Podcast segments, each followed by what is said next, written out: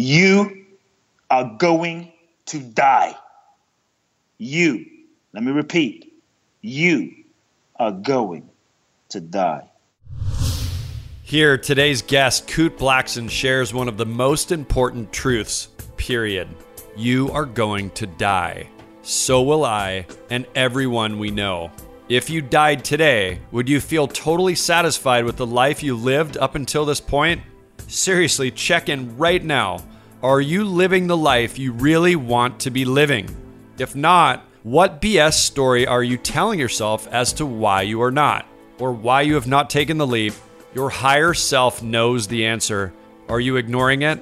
Like I shared on the last episode, 13 with Adam Markel, if you ignore the feather, you will get the brick. If you ignore the brick, you will get the Mack truck. Try and notice the feather. It is much easier to make a change then. And as Norman Cousins, American political journalist, author, professor, and world peace advocate says, death is not the greatest loss in life. The greatest loss is what dies inside of us while we live.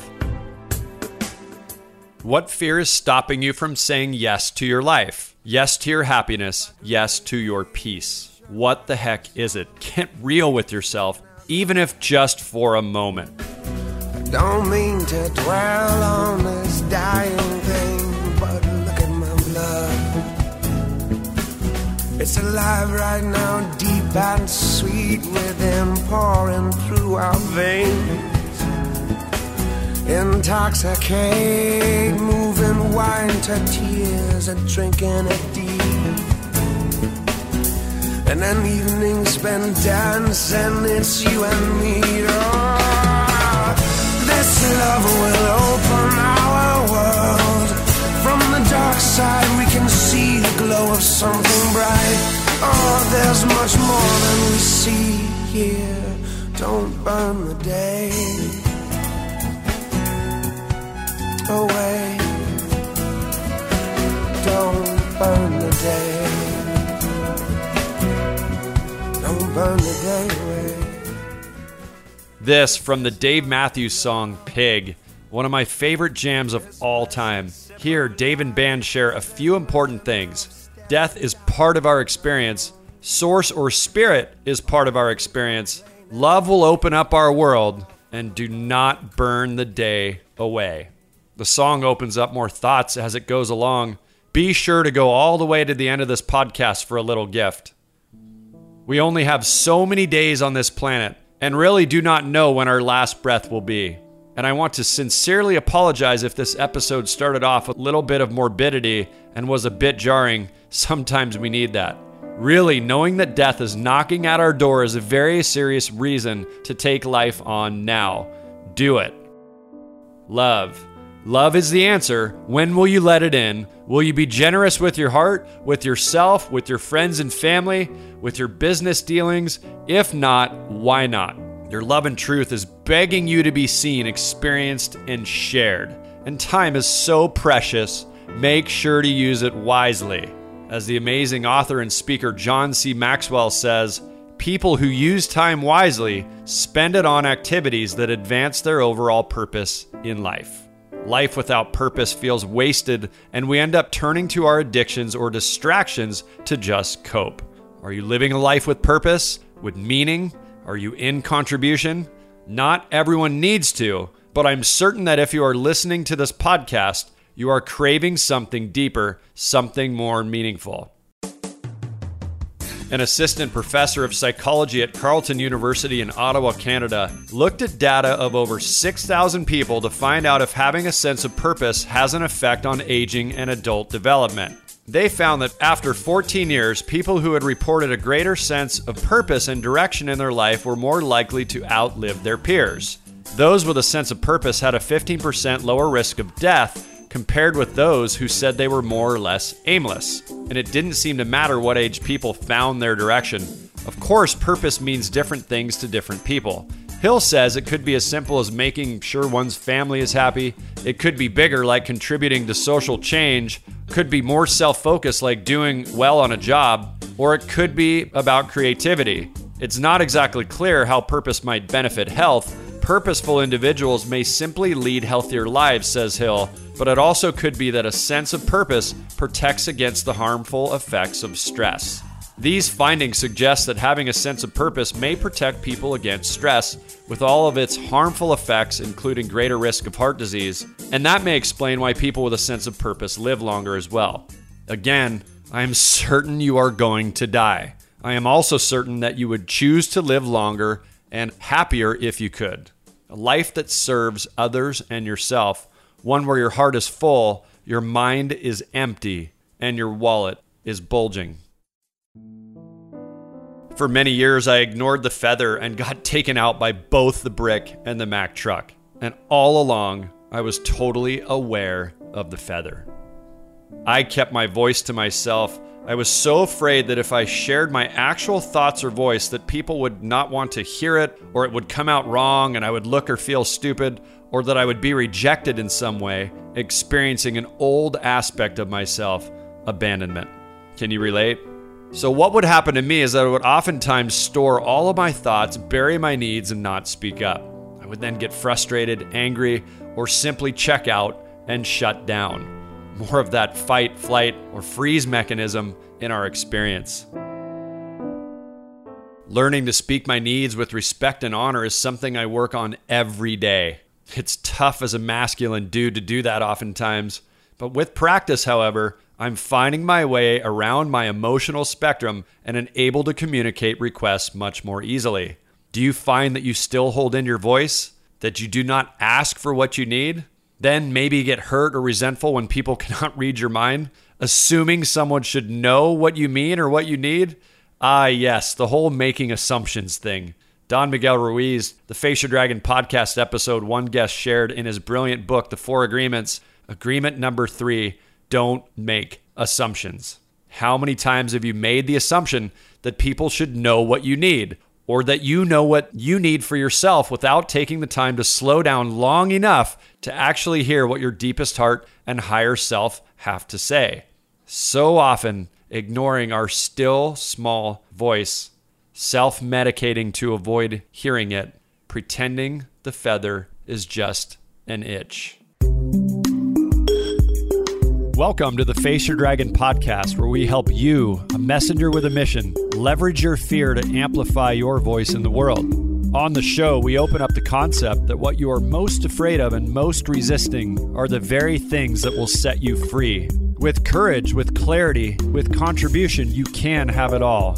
This show will engage in deep, enriching conversation with thought leaders, best selling authors, celebrities, athletes, icons, and regular Joes who have faced their fear and are now using it to create impact in the world. I'm Brad Axelrad, and I'll be your host. Kute Blackson was born in Ghana, West Africa his multicultural upbringing as the child of a Japanese mother and Ghanaian father has spanned four different continents. For over 20 years, Kute has been inspiring audiences around the world from the first time he spoke in front of 3,000 people at age 8 to speaking at over 300 venues by age 18 to helping organizations develop authentic leadership and achieve extraordinary performances over the last decade. He's done a lot. He's been featured on Larry King Now, Fox and Friends, Dr. Drew, and more. He's the author of the national best selling book, You Are the One, and is widely considered the next generation leader in the field of personal development by everyone ranging from Larry King, Jack Canfield, Marianne Williamson, and more. His mission is simple to awaken and inspire people across the world to access inner freedom, live authentically, and fulfill their life's purpose. Listen in as my brother Kute shares from a raw place like no one else I have ever heard. Kute Blackson, so great to have you on the Face Your Dragon podcast, my friend. Welcome. Great to be here, brother. Been looking forward to it tremendously. Good to hear. So, as I say on a lot of these, you know, and as we were talking about, never really know where the conversations go. And I trust that mm. uh, the spirit and uh, the great spirit will provide awesome value to everybody listening. And every chance I've had to be around you, you've been an incredible inspiration to so many. And I'm curious, bro, what what are some of the biggest dragons you've had to face to get to where you are today? Well, I mean, we could definitely be here for about a week. I'm sure. Uh, you know, one, one, one of the first things is, that just popped up was uh, I remember, you know, being a young boy and, you know, my life was kind of set out for me. You know, uh, my father is a minister, has 300 churches in Ghana, West Africa, a huge church in London. So when I was about four, mm, let's say about, yeah, about 14, uh, he announced announces to the congregation that uh, my son is going to be taking over my organization. My so basically, I was the heir to my father's spiritual organization, and so there were all of these expectations on me, and um, my life was set out, and this was my path, and this is what it was going to be. But honestly, I knew from a very young age at that moment I knew, even though I was even though I was very young, that that was not my path, that that was not my destiny, that that was not why I was put on the planet. But uh, I was afraid. I was too afraid to, to confront. I was too afraid to, to speak the truth. I was too afraid to rock the boat. So I didn't say anything for four years. And you know, it was excruciatingly, as a young man. It was excruciatingly painful for me. It was excruciatingly. Uh, I was deep fear. Uh, is is is something I carried for the for that time because I was afraid of of uh, losing, you know, my father, losing this connection, being abandoned, being alone. And so for me, something that was a dragon, very challenging, was uh, when I was about 17, 18, 17 and a half in that zone. I had to uh, confront my father. And that was the beginning for me of a huge shift in my life of confronting my father because I looked into my future and I saw that if I followed his expectations for my life, I might be successful by the world standards. But if I don't have myself, that I'd be totally miserable, you know? And so I had a conversation with him one day you know, and, and, and told him that I'm not taking over, which, you know, is a it was a big deal because he was not the kind of guy you really have a conversation with. You know, he, he's just his way or no way, and he was this larger than life kind of figure, iconic figure, and so for me that was facing a huge dragon and it was a beginning of really making a decision for me of owning my truth, owning my soul's purpose. And I made a decision that nothing and no one was worth compromising my truth. Nothing and no one was worth compromising my own essence and, and why I was here. And that was a huge opening. I was prepared to sacrifice everything to, to live my truth. Uh, the truth is, my father and I, we didn't speak for probably about two years um, after that, which was incredibly challenging. But um, I, I, I, really saw that if I began to, you could say, lie to myself, betray myself in order to get his love and, and, and anyone else's love for that matter, then I'd have to keep up that game, that charade, that inauthentic lie for the rest of my life. And I decided to let it all go and follow my follow my uh, heart's calling you know, the rest is history, but there's a lot of history in between. Uh, that, that's when I, you know, chose to really come to America. Cut long story short, ended up winning a green card in the lottery. That was for me confirmation that I was on the right path. For me, that was confirmation that um, I was truly in alignment with my soul's destiny and came to the US with two suitcases. Knew no one in the country. A thousand dollars, one suitcase full of books and tapes of all the motivational, spiritual, personal growth icons I'd been reading, and also one suitcase full of clothes, and just showed up in the unknown. And uh, just showed up in, in, in Los Angeles, you know, in pursuit of a dream, in pursuit of, you know, my burning desire was to go into this field of personal growth and touch lives and impact lives. And and that's what drove me here and it's been a hell of a journey ever since man. Wow. So 17 you mm-hmm. you told him that right? That was uh, yeah wow. 17 17 it was it was it was at that time you know it was like death for me. Right. you know it, it you might as well have put me in a cage locked in with a dragon you know locked into a small cage with like a, a deadly tiger. I mean, it was it was equal. It was death for me. But I realized if I if I don't if I don't do this, if I don't follow my truth, I'm going to die anyway. I'm going to die. I could feel my own soul's death happening if I didn't follow my truth. And I think so many of us we we don't follow our truth because we are afraid. We're afraid of the consequences, afraid of being alone, we're afraid of what's going to happen. And those were all of my fears. And I think one of the things that actually keeps us stuck, which I've really begun talking about a lot, one of the things that keeps us stuck from living fulfilled, living free, being self expressed, are all the ways we don't tell the truth to ourselves, all the ways we lie to ourselves, all the ways we BS ourselves, all the ways we compromise ourselves, all the ways we basically settle. And so maybe one of the questions or a couple of questions I would just throw out at the beginning of our conversation, you know, Brad, is, is simply for the audience, because these are some questions I considered, but maybe for those listening in, you can consider these questions. It's just asking yourself these questions, you know, because I believe, look, happiness is really, it's simple. It's really simple. Not always easy, but simple. And to me, first question is really looking at what am I lying to myself about? What untruths have I been telling? What lies have I been telling? What am I lying to myself about? What am I pretending to not know? And be willing to really face the raw, real truth. I think truth will set you free. It may not always be easy. Things will fall apart. But I believe anyone that falls out of your life as a result of speaking the truth, and anything that falls out of your life as a result of speaking the truth, was not truly in alignment with your highest self, your most authentic expression to begin with anyway. And so living anything less than the truth is living a lie. And, and so for me, I feel like we must become lovers of truth, lovers of truth, lovers of truth. Truth is meditation. Truth is yoga. Truth is profound spiritual practice. The, the, the ruthless, authentic willingness to tell the truth to oneself.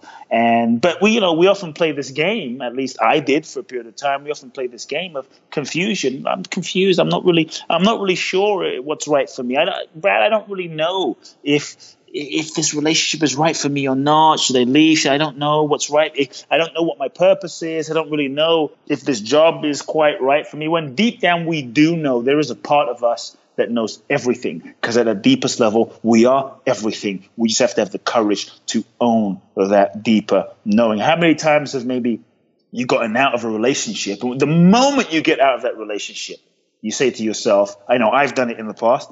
Ah, I knew that wasn't going to work, or I knew something was off. You know, we we have a knowing, and to own that knowing is a responsibility. But to own that knowing is gives us access to our power. So the second question, you know, I'd invite people to just sit with is really sitting with what is the pain? What is the pain of not telling the truth? What is it costing me? What is living the lie costing me? What is living the untruth costing me? And be willing to feel the pain for four years at 17, you know, from let's say 13, 14 to about 17 and a half, I felt the profound pain. It took me four years to muster up the courage to, to face the dragon, face my father, face my fear, and you could say claim my destiny. And uh, sometimes we feel the pain of what our untruth is costing us, but because it's painful, we don't want to feel it. So what I've seen that we do that keeps us stuck, we distract ourselves from, oh, this is so painful. You know, I, I, this this this misalignment that I'm living is so painful. So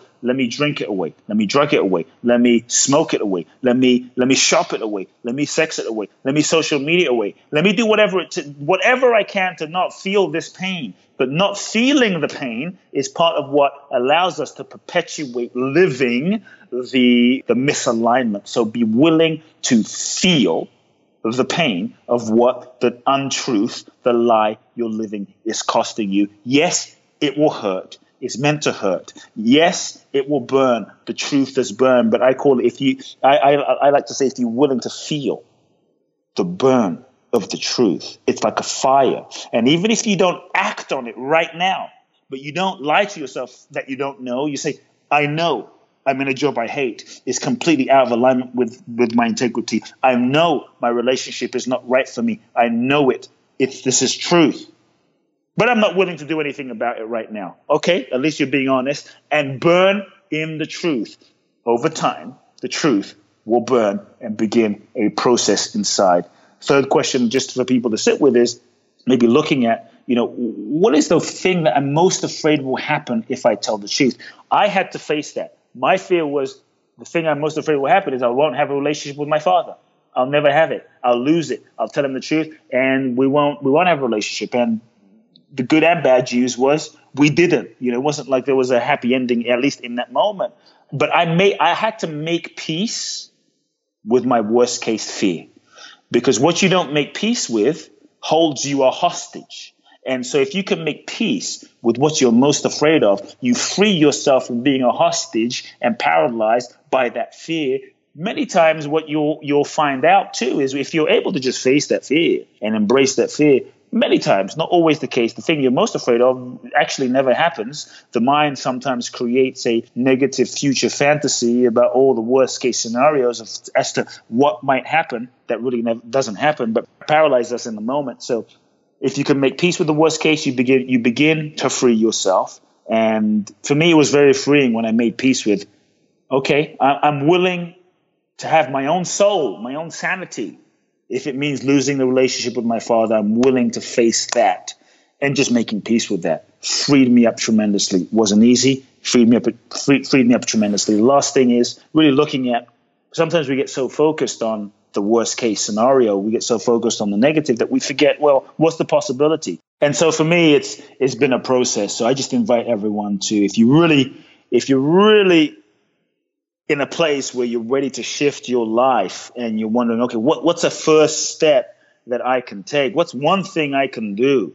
Be willing to face the truth, be willing to feel the truth. Most of the time, we already know what that is. So I say, look, many of our problems would disappear. You know, much of the things we go to temple to pray about, go to church to pray to God about, we do, we go to seminars, we read books for. Many of the things many of our problems wouldn't be there, would fall away if we just spoke the truth, lived the truth, felt the truth, lived the truth in our lives. And so I think I uh, just invite everyone be a lover of truth, be a servant of truth, be devoted to truth, and watch so much in your life clear away and transform. Man, I, I'm. Uh, our messengers messages are so in alignment. Like everything you were saying, I'm like, oh, it's so good. It's all all what this entire platform's about. You know, mm. it's what what I say. It's the hashtags I use are face your dragon, take the leap, and break free. And mm. it's right. It's really about knowing. And you you nailed it. I've been saying this too. It's like your greatest fear and your greatest resistance are the very things. That's your moneymaker. That's your gift to humanity. It's the freedom. That's the juice, right?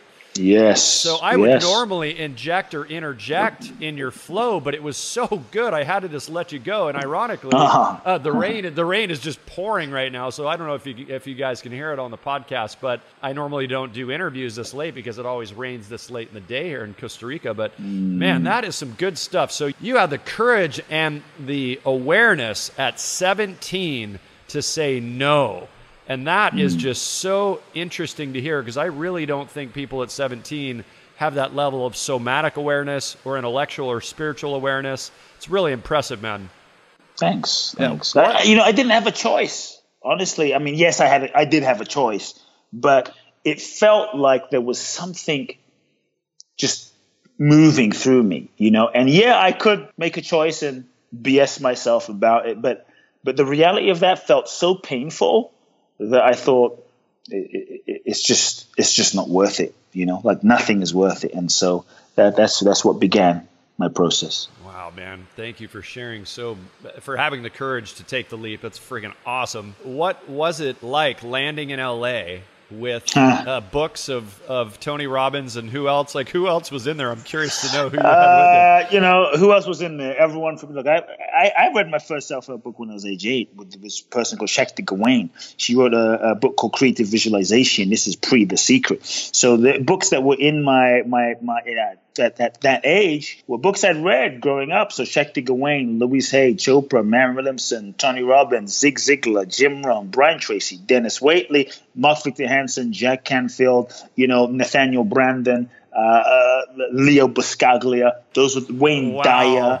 You know, those are the Western mystics. Now we right. get to the Eastern, the Eastern Maharishi Mahesh Yogi, Ramana Maharishi, Nisargadatta Maharaj. I mean, many of the Indian gurus, Yogananda, were some folks I were I was reading also that really impacted me. And there were the, some, so some of the Western mystics, people like Joel Goldsmith, Joseph Murphy, Neville Goddard. All these folks impacted me. So my my suitcase, one suitcase was filled with books. And this was like a heavy, heavy suitcase, man. But I thought I am not leaving without my best friends because it like these these folks got me through some of those challenging times as a you know as a kid and and, and give me the courage to to fly and pursue my dreams. So I was not leaving without them. It's amazing, dude. So 17 in Los Angeles proper. Oh, where, where, were you? What what happened in LA? What happened next? Yeah, so, so, so I won this green card, you know, and landed in Los Angeles. And uh, honestly, I think back thinking, wow, I was crazy. 18 is young. I was crazy. And then I landed in LA, excited as can be. Literally had no idea where I was going. I mean, like no idea. And so just landed these two suitcases, asked the shuttle bus guy, please take me somewhere safe and cheap where I can stay for maybe a couple of weeks. He just drops me off in Venice Beach, which was a little crazy at the time. Now it's kind of hipsterville, but you know, at that time it wasn't it wasn't the best place on the planet. And it was such a culture shock. It was I think it was a Sunday and everyone was out. It was just insanity. And I probably cried for about two weeks, stayed oh in a place God. called I stayed in a place called Venice Beach Hotel Cotel, that's with a C, not a motel, a cotel. That gives you a sense of what it was, right? It was not very good, and uh, there were like these dormitories, and it was it was rough, it was challenging, it was hard. I was homesick, but uh, I didn't have a choice. You know, there was something pushing me, propelling me. Uh, then I ended up get, I ended up renting a two hundred fifty dollar a month apartment. It was a tiny box of a of a of a studio, ended up had no very little money, so I ended up dragging a mattress off of the street that someone had thrown out, sleeping on the mattress. And as difficult as it was, you know, I felt this freedom. I felt this happiness because I was following my truth. I was I didn't have a pot to piss in. I had very little money. You know, there came a point where my money ran out, and I, I had very little money. And I, I honestly, I was there were days I was stealing bread from the supermarket just to kind of eat. And, you know, I was, I was, there's nowhere I would rather have been. And I think when you are in alignment, sometimes people think, oh, when you find your purpose, you know, wow, you find your purpose and everything's easy. The universe manifests, synchronicity happens, the unicorns pop out and just manifest pots of money. You know, sometimes when you find your purpose is when it gets really challenging. Sometimes when you find your purpose, that the real that like that's when life throws the real challenges at you. Number one, to test you to see if you're really committed. Number two, you know, I, I, I liken it to a soul gym. Like that's when life throws the challenges at you because now you've def- you kind of focused in on what your purpose is. Life now has to prepare you to develop the soul, the mental, emotional, physical muscles so that you become, you are sculpted by life's experiences to become the person who is capable and able to fulfill the destiny of the vision that you've been given. And so some so if you are maybe someone who like you I feel like I'm on the right purpose but life is challenging that doesn't mean give up. It doesn't. It doesn't mean you're on the wrong path.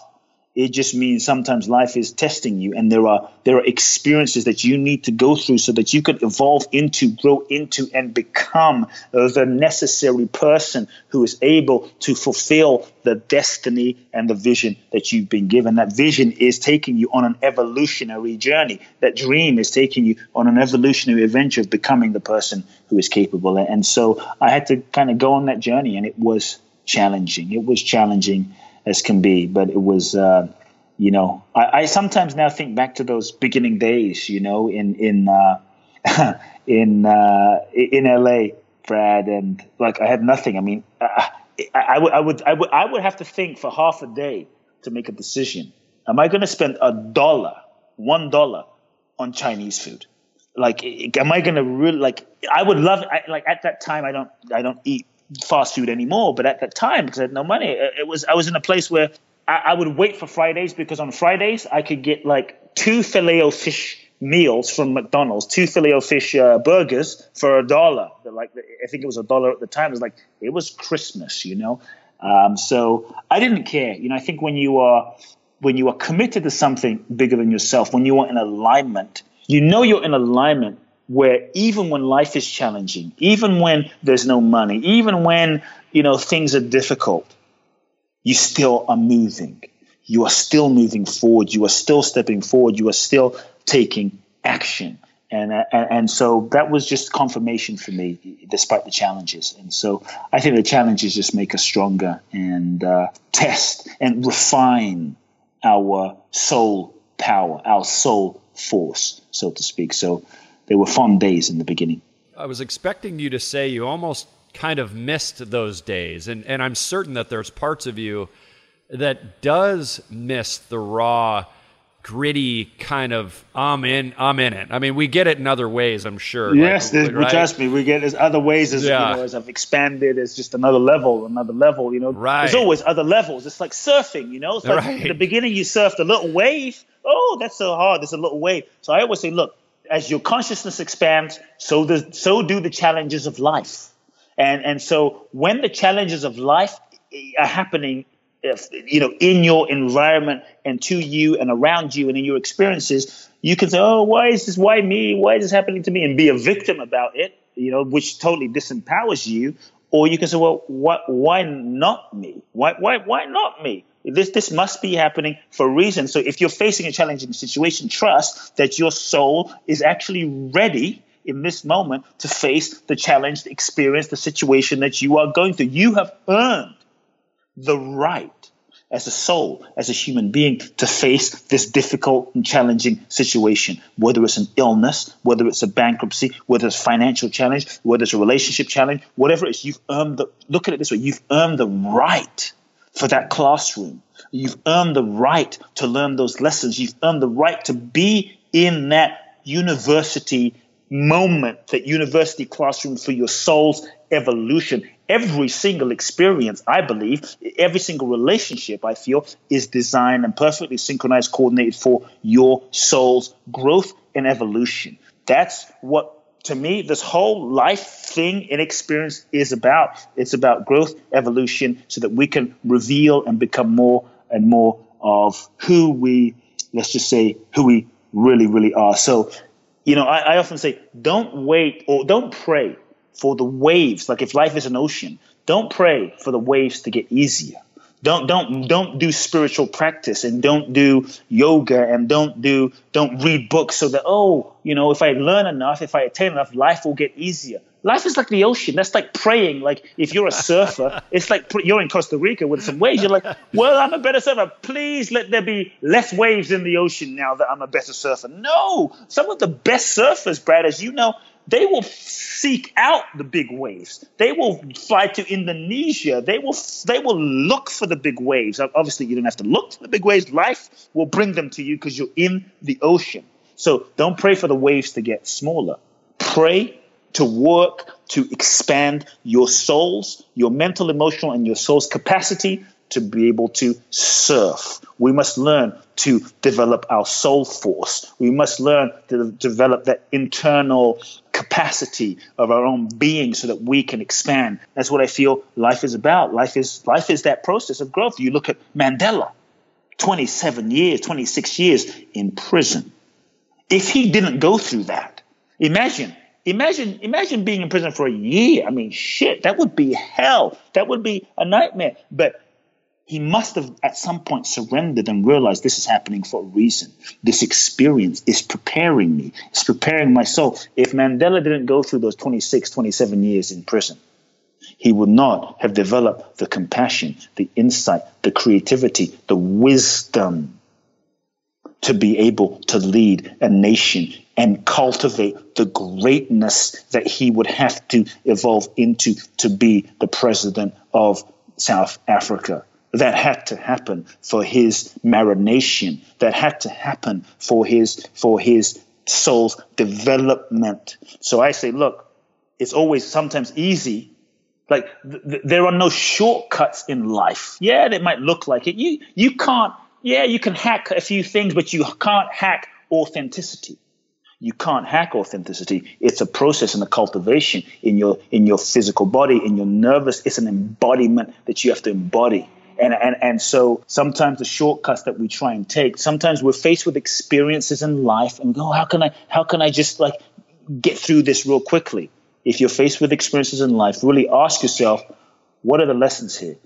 and, and, and don't short circuit the lessons. Learn the lessons because I believe that when we learn the lessons for which every single person, situation, experience is brought into our lives for, when we learn those lessons, then we graduate. And when we graduate, then we un- we unlock, we unlock and earn the right to the next level of experience, relationship, and abundance. We unlock the door to the next level of our abundance. So for me, manifestation is many times people are, are trying to hack manifestation and trying to short circuit manifestation and manifest. But but if you haven't become the frequency, the person that expanded your consciousness and awareness to that level, you might hack it for a moment and maybe crack the code for a second, but it won't sustain. But if you become, if you learn the lessons, you become the person, then you you, you then create a whole different space to be able to hold and embody the next level of abundance and joy and experiences in your life. And, and I think I think that's that's the key. So don't take the shortcut. Yeah, Go through the experience, learn the lessons. Brilliant, brilliant truths there, man. I, I it just makes me think of uh, what you said about self-medicating, uh, self-anesthetizing, and I, I speak yes. about that a lot on all the podcasts and and was just interviewing Adam Markel from Peak Potential's former oh, CEO. love it. Yeah, Adam's great. And uh, we talked a lot about that. And one thing I've noticed about that experience of taking the shortcut or self medicating is instead of fully embodying and experiencing the experience, good, bad, ugly, it kind of keeps you in the middle. You don't get to feel the high highs because you're you're medicating out the low lows, right? So yeah. it's it's unfortunate when I see folks in that perpetual state of either geographic healing or self-medicating or just moving around and not actually feeling everything and really riding that wave. They're ducking the wave, if you will, right? They're just ducking it, duck and duck the wave. Sometimes you got to hmm. turn and have the courage and ride that freaking wave and get thrashed, like what you're saying, right? There's that side mm-hmm. of it mm-hmm. too. Just get on that mm-hmm. sucker and get totally torn apart and destroyed and almost drown and get back up to the surface to have some contrast. So, yes, so, all so lessons. Right. You know, I think you, what you're saying is right. All lessons. Look, everything happens because there's lessons that our soul needs to learn. And ultimately, you can change your hairstyle, you can change your address, you can change your where you live, you can change your husband, your wife, you can change a hell of your car, you can change all these things. But what you can't avoid of those lessons. And ultimately, we're going to have to learn those lessons some way, shape, or form. You can't run from yourself.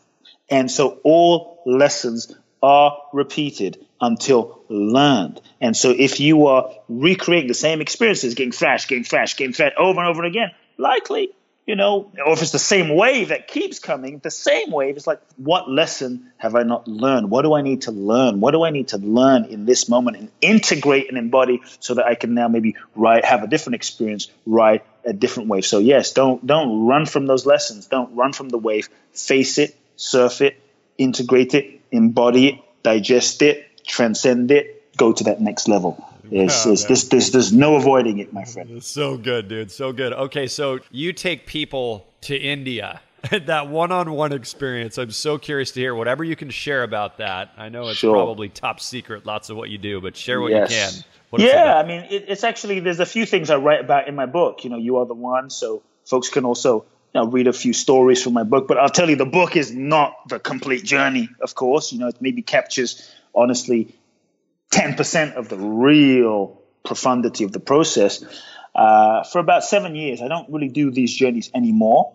But maybe, hey, maybe if Oprah wanted to go, I would do it. But, but you know, more, more now, uh, I do more large group stuff. But it's called the Liberation Experience. Uh, I think that that's what you're talking about. It's my one-on-one journey to India, where basically I take a visionary or someone who considers themselves a leader, wants to impact the world. I take away your money. I take away your passport. You have a backpack, a pair of clothes. Uh, you have no idea where you're going. Give up all control. There's no topics that's off limits. I make you sign your will in case you don't come back. I make you write letters to everyone in your life in case you don't come back. Basically, I make you face death. And I over 14 days in India, you're stuck with me one on one, no one else. You have zero idea what's going to happen next, no idea whatsoever, other than here's the date, show up at the airport, I'll be there. You have a backpack and like a journal, and that's it. And I take you through a 14 day nonstop transformational immersion process where I create an experience that is designed to feel into your greatest fears, issues, wounds, unresolved challenges, past stuff, limitations, and I create a process that is designed to uh, help you heal, transform, transmute, transcend, and clear whatever is in your way of being fully yourself, fully free, fully expressed, and uh, take you through a, a, journey. We're on planes, trains, automobiles, 14, 15 cities in about 13, 14 days, and it's designed to unravel you, unlock you, uncondition you, crack you wide open, and reconnect you with who you really authentically are, your true self, and plug you right back into source and reconnect you with your purpose so that you can give your gifts to the world. And uh, you know how it came up. So basically, in seven, in seven years, Brad, I I think I ended up doing about 19 of those journeys, and I didn't think anyone was crazy enough to go on those journeys when, when I started. And how it came about was I was on the uh, when I went on my first journey to India. I was this is about 17 years ago. I was on the back of a train uh, in the poorest section in India. And where your chances of getting kidnapped is about 15%, 50% uh, in this particular state. It's a little dangerous. And I jumped on this train because I didn't want to sleep overnight at this crazy train station and I found myself sardine can situation with the poorest people in India. And I looked into this woman's eyes and I saw that she had five children and one of her kids' heads was literally almost hanging off of the train. And my heart broke to feel the suffering of humanity. I thought, wow, we, we can send people to the moon, but we can't feed. How, how is it possible we cannot feed? We can't feed a child. This doesn't make sense. And my heart just felt the suffering of humanity. And then I looked into the same woman's eyes, and I was on the train for about six, seven hours, and I looked into her eyes, and I just felt this oneness. The, what was looking at me was looking at her, and we were one. And my heart cracked open, feeling just love. And I thought, wouldn't it be amazing if you know, uh, Oprah or the heads of Google or, or, people in leadership positions who had money, resources, power, a platform to affect change wouldn't it be amazing if they were on this train right now and uh, having this experience? How would that impact how they led and used their resources? And I thought, no one's going to be crazy enough to do this experience, you know? And uh, how, how, how, the hell do you market that? It's insane. And so, probably about 10 years, for 10 years, I built my coaching company and became very successful. In 2006, I got the vision, create that journey. And I was told that there, there would be souls that when they heard about the India journey, that they would know it, it would be destined. And so, seven years, I did you know 19 of those journeys and then that grew and then i started doing people started saying can you create a group to india and i didn't want to do a group and i ended up going to bali and one thing led to the next and kind of inspired by my india journeys a little modified a little different but just as powerful i end up creating uh, these uh, these these it's called boundless bliss these these transformational journeys to Bali, inspired by the entire transformational process of India, where I take people through a similar transformation, just different. Uh, I don't take away your passport or money, but it's it's uh, it's just as powerful and, and impactful. So that's where I, I now focus at least some of my time instead of my India journeys, but it's it's just as powerful. Man, I really like the the whole idea of just stripping anyone of their identity and their safety blanket or security blanket. Exactly. Man, what was some of the resistance that you would notice from people? I mean, how how would people act out? How would their ego sort of act out? Like what what did you see in people? What Yeah, yeah you know, look, look, ultimately after about 4 days people wanted to kill me. Let's put it that way. I mean, I mean for real like you know, even people, even my clients that loved me after three or four days, they were ready to like kill me because the egoic resistance. What what what effectively is happening is it's a in quotation marks a death process. Right. It's a death process of the you that you think you are the you that you've become identified with, the you that has developed all of these defense mechanisms, uh, that has learned to survive and function as this version of you to avoid pain and get your needs met that worked for you when you were 5 and 12 and 15 and maybe 18 and 13, but now actually are inhibiting the next level of your freedom. Uh, just as an example, I, I, forget if I shared this in the conversation, so just let me know if I did. But you know, from the moment we're born, we're born free as children. Uh, like if you look at a child, a child is in touch with their divinity. A child, you look into a child's eyes, they're in touch with their essence, they're in touch with their true nature. A child will jump on a table, it doesn't care who you are, Kute, Brad, you know, Donald Trump, Gandhi. It doesn't care. It's just full of love. A child will jump on a table and sing and express itself. It's not wondering, am I fat? Can I sing? It's just free flowing, pure, natural love, vibration, essence. Reminds us of who we all were at one point. Well, what the hell happened to us? You know, what happened was we were born these free, whole, complete, magnificent beings, and then we met our parents. You know, and our parents were you know, kind of just doing the best that they could do based on who they were and their conditioning from their past, their parents, their conditioning, their grandparents, and they passed that conditioning onto us almost unconsciously, unbeknownst to them. They were just doing the best that they could do. So we, we were also born into certain experiences and environments as children. Maybe there was pain. Maybe there was trauma.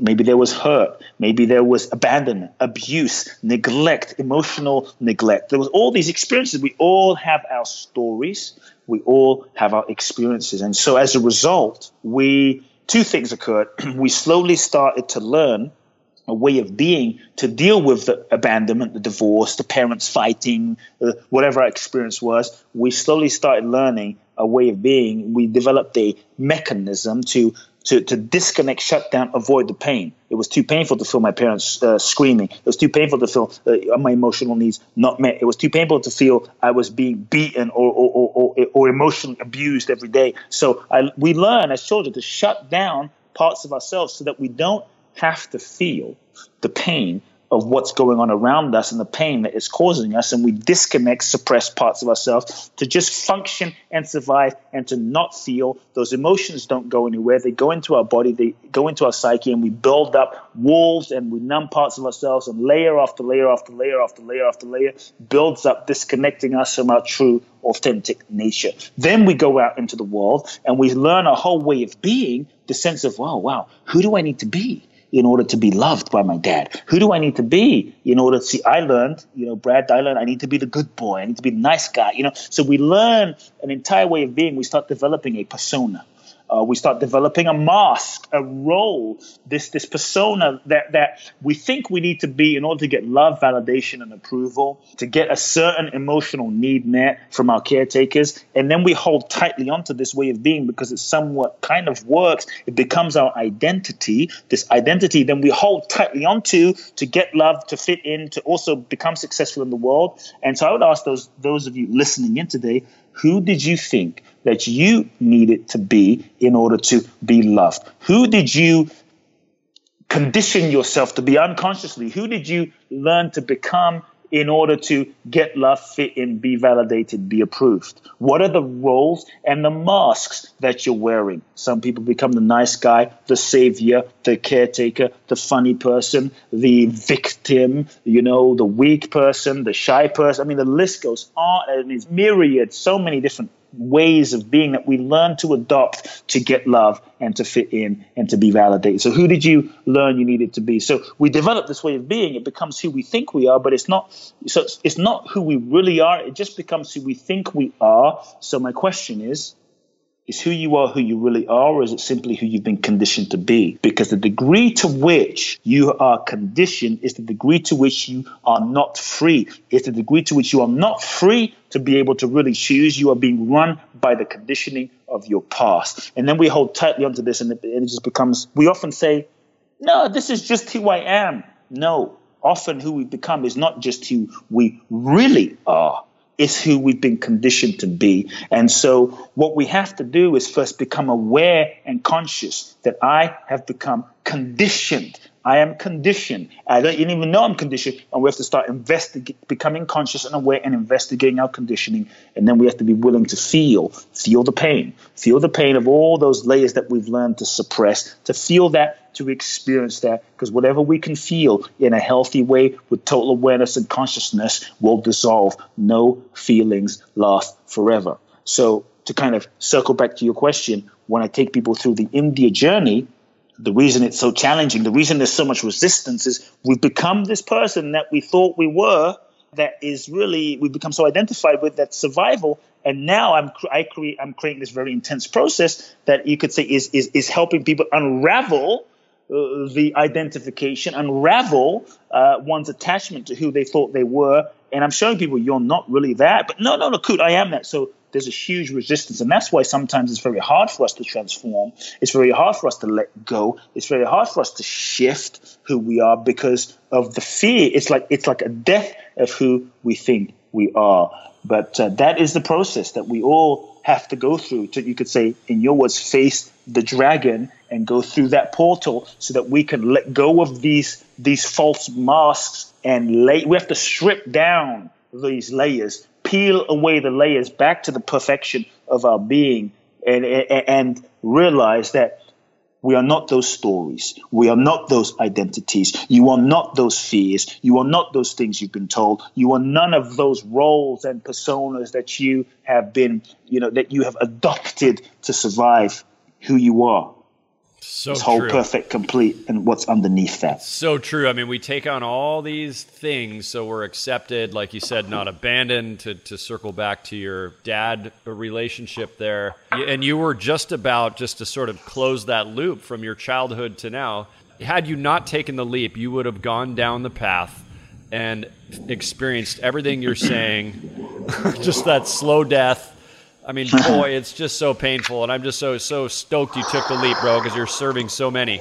So, how does everybody find you, Kute? This has been one of the one of the most fascinating conversations of anyone I've interviewed yet, and I'm just letting you roll and just channel what Oh, you thank are, you, bro. bro. Yeah, just Thank letting you. it letting it roll. It's so good. Oh, well, it's been been lots of fun so far, brother, and hopefully I'll, I'll get to come back. How people could, if you feel inspired in any way, uh, I love connecting with people. A couple of ways. I'm on social media: Facebook, Instagram. Hit me up there. Let me know you heard me uh, on this podcast with with Brad. Would love to say hi to you all. You can go to my website, my main website. I give you two, kuteblackson.com, K-U-T-E, Blackson, B-L-A-C-K-S-O-N dot com. Uh, check out my work there. If anyone feels, if you feel inspired in any way to, to maybe break through, go to that next level of your life, I would say I do a journey to Bali twice a year in July and December. Boundless Bliss Bali com. You can watch the video and check that out there as well. Yeah, there's free gifts on, on both sites uh, once you enter your email as well. Would love to to stay connected with with everyone. You know. Amazing.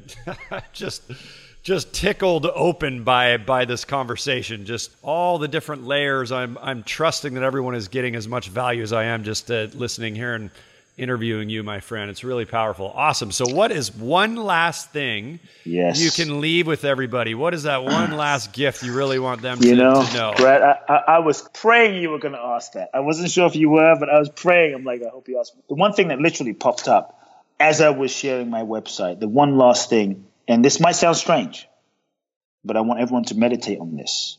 You are going to die. You, let me repeat, you are going to die. You, me, Bruce Lee, Muhammad Ali, Gandhi, Mother Teresa, Bob Marley, David Bowie. It is a guarantee. So really consider that. If you're procrastinating on giving your gift, if you are holding back playing small, if you're living your life for someone else, if you're in a relationship that you know, you know in your heart you're not in love and it's not aligned, if you're working a job just for the money but is out of your integrity, meditate on your death. You're dying. We will die. There is no escape. The great ones, Jesus, Buddha, everyone will go. None of us know when that moment's going to come. The people in 9 11 had no idea when that moment was going to come. The people in the Southeast Asian tsunami had no idea that they weren't going to come home that night and be able to look their loved ones in the eyes and really let them know, hey, I'm really sorry. I forgive you. I love you. The only guarantee is now. And at any moment, you have the opportunity to make a new choice, to shift your life, to change your life, to make a decision right this moment. If you're listening to this conversation with Brad, face it's time. I want to challenge you all that it's time to face your dragon. If you're listening to this conversation, you are ready. Your soul is ready to make the choice. And I invite you right now to make the choice to live in a way that when you die, when that moment comes, because it will, and I hope every one of us live a long life, but the only guarantee is now. And how would you need to live so that you have zero regrets? We talk about, yes, so I'm going to die. No, no, no. There is no guarantee. Live as though this was it, so that when that moment came, you could be happy, you could be free, you could be at peace, zero regrets. Because when you meet your maker, you can't go to God and say, God, um, I kind of like, I wasted two years in that relationship. Can I have two years back? I wasted five years in a job, living a life that I hated. Can you give me those five years back?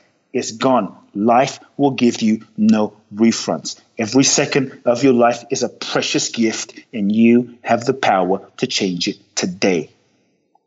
Face your dragons, my friends. You have the power. I believe in you. It's been a joy. It's been a joy because more than ever, the world.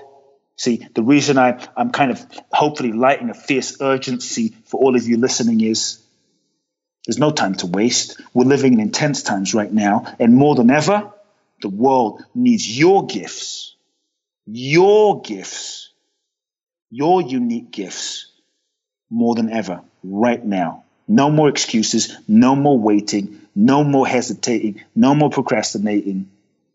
No one's coming. So if you're waiting for someone else, no one's coming because you're here. As my book says, you are the one. I love you all. Do it. Today's your day. We will wrap there. Holy smokes, dude. I'm inspired. I'm alive. I'm courageously taking on that challenge myself, and I pray that everybody else does. Please, with seriousness and commitment, Take the leap where you need to. Face whatever fucking fear is keeping you stuck. Take the leap. It's time. You nailed it, brother. It's time. And we don't know It's when our we don't know when our fucking time is up. Take the leap. Do it. Face the dragon. Yeah, brother. All right, man. It's been an absolute honor and pleasure, bro. Thank you so much for joining us today. Thanks for having me. I want to thank our guest for sharing his heart and brilliance with us. Thank you, Kute. We're all so grateful for your contribution to the world. You can find out more about Kute at kuteblackson.com. And as we dive deeper into facing your dragon, I want to offer you the opportunity to discover the number one hidden fear stopping you from earning what you're worth. Be sure to take the one minute quiz at couragequiz.com. And if there's something here I mentioned that you want to review again, keep in mind we keep all the show notes for you, including links to everything we've talked about today. You can find the show notes for this episode at faceyourdragon.com, episode 014. And finally, I would like to invite you to subscribe and leave a five star review for the Face Your Dragon podcast by visiting faceyourdragon.com forward slash subscribe. And be sure to share this episode with your tribe on social media if it was useful for you. We'd love that. And join our conversation in the Face Your Dragon Facebook group as we talk about your greatest fears being the very thing that will set you free.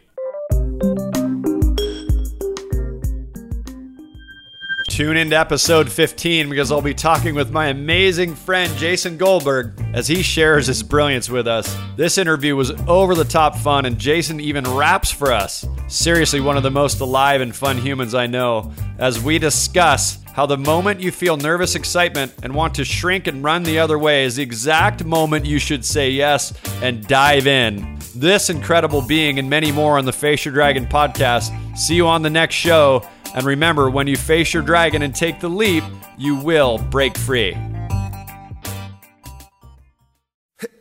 A little more Dave Matthews for you here. Give a listen all the way through. This is gold.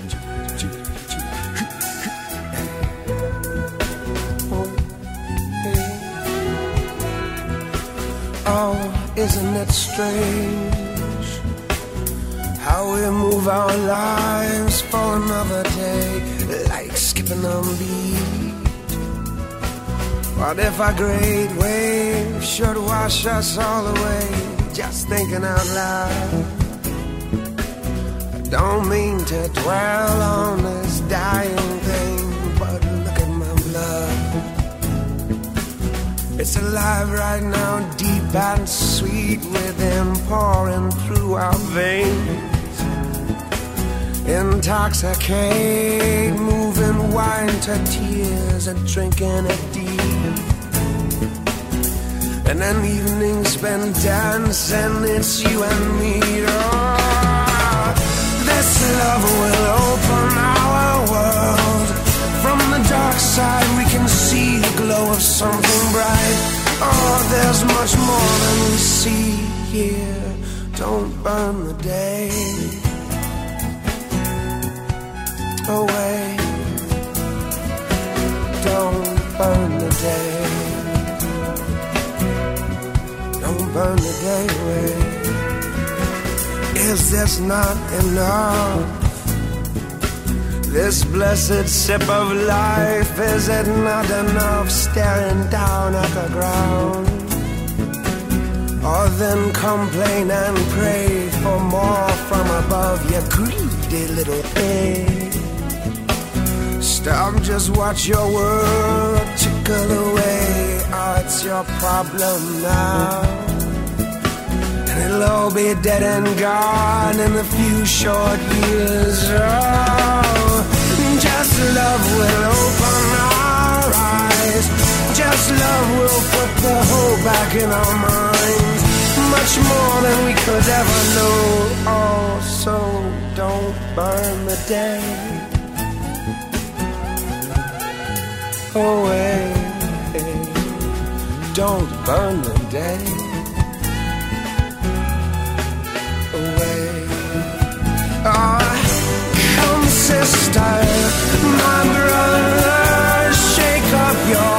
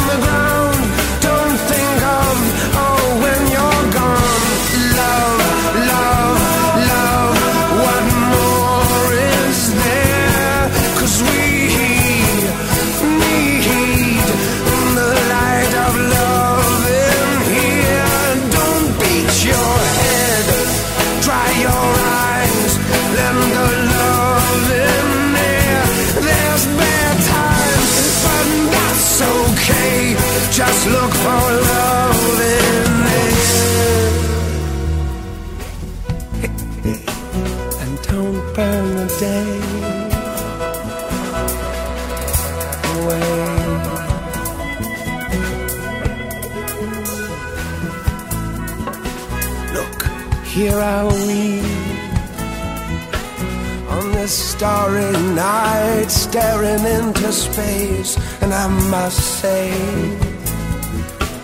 I feel as small as dust lying down here.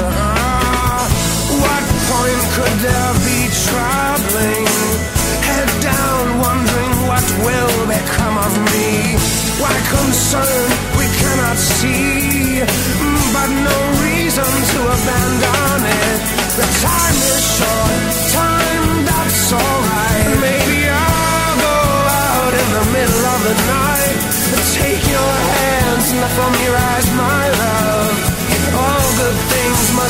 to an end sometime. Ah, but don't burn the day